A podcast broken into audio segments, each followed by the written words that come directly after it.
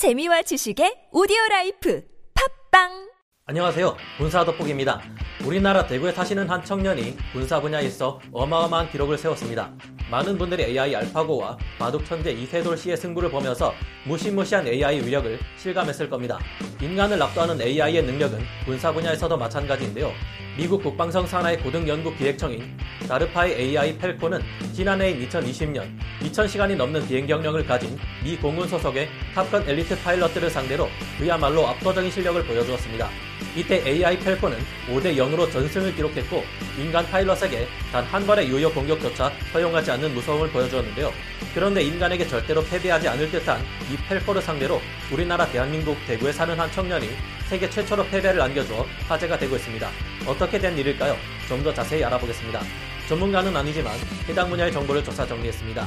본의 아니게 틀린 부분이 있을 수 있다는 점 양해해 주시면 감사하겠습니다. 에이아이 펠콘은 미국의 고등연구기획청인 다르파이 프로젝트에 참가한 헤론 시스템즈에서 개발한 강력한 전투기 인공지능입니다.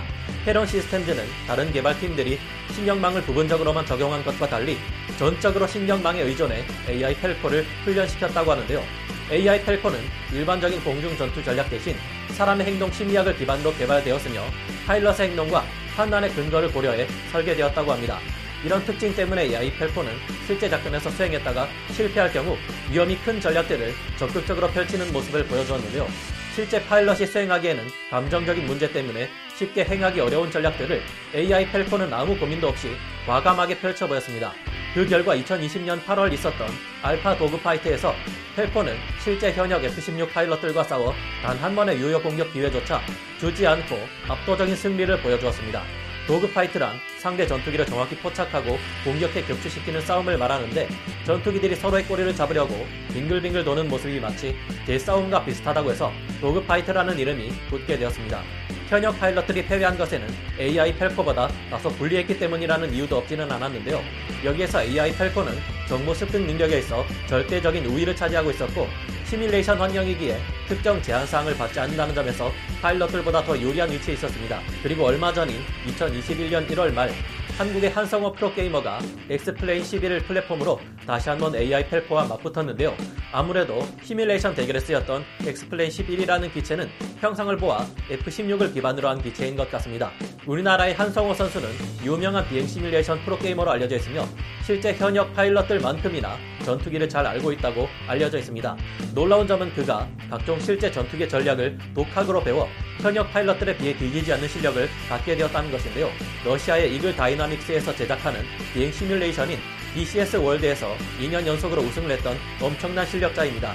실제로 목숨을 걸고 전투기로 에이아이와 대결을 하는 것은 위험한 일인 만큼 이번 대결은 시뮬레이션으로 진행되었지만 시뮬레이션이 실제 공중전 상황과 크게 다르지 않을 정도로 정교하게 세팅되어 있었습니다. 이날의 대결에서 한성호 선수는 다섯 번의 승부를 에이아이 펠코와 함께 했는데요. 처음 세 판 동안 한성호 선수는 에이아이 펠코에 의해 연속으로 패배했은 맛을 볼 수밖에 없었습니다.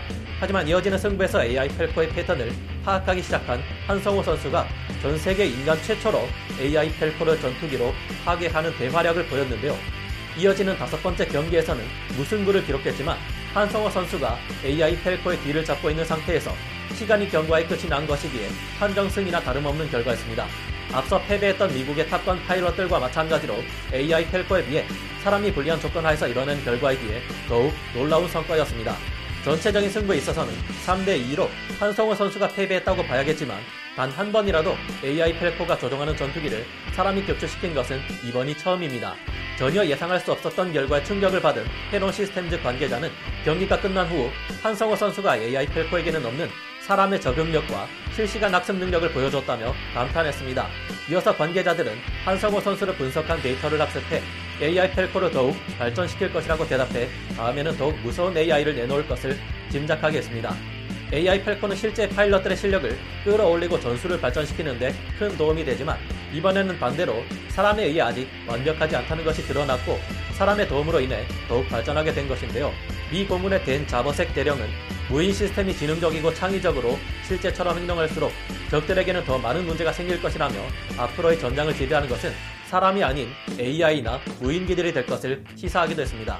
지금은 아니라 해도 멀지 않은 미래에 인공지능을 실제 작전에 이용하는 항공기들은 도저히 인간이 상대할 수 없는 무시무시한 전략들을 펼쳐대겠죠. 에이아이 펠코를 상대로 승리한 경험이 생긴 한성호 선수도 앞으로 더욱 철저한 전략으로 에이아이를 공략할 텐데, 다음번에 에이아이 펠코와 한성호 씨의 재대결이 이루어진다면 그때의 결과는 또 어떨지 기대가 됩니다.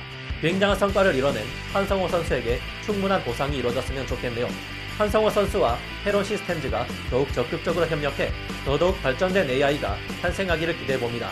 그리고 그 에이아이에 관한 정보와 지식 등이 우리나라에도 전해져 우리 군에서도 뛰어난 전투기용 에이아이가 탄생했으면 하는 바람을 가져봅니다. 오늘 군사 돋보기 여기서 마치고요. 다음 시간에 다시 돌아오겠습니다. 감사합니다. 영상을 재밌게 보셨다면 구독, 좋아요, 알림 설정 부탁드리겠습니다.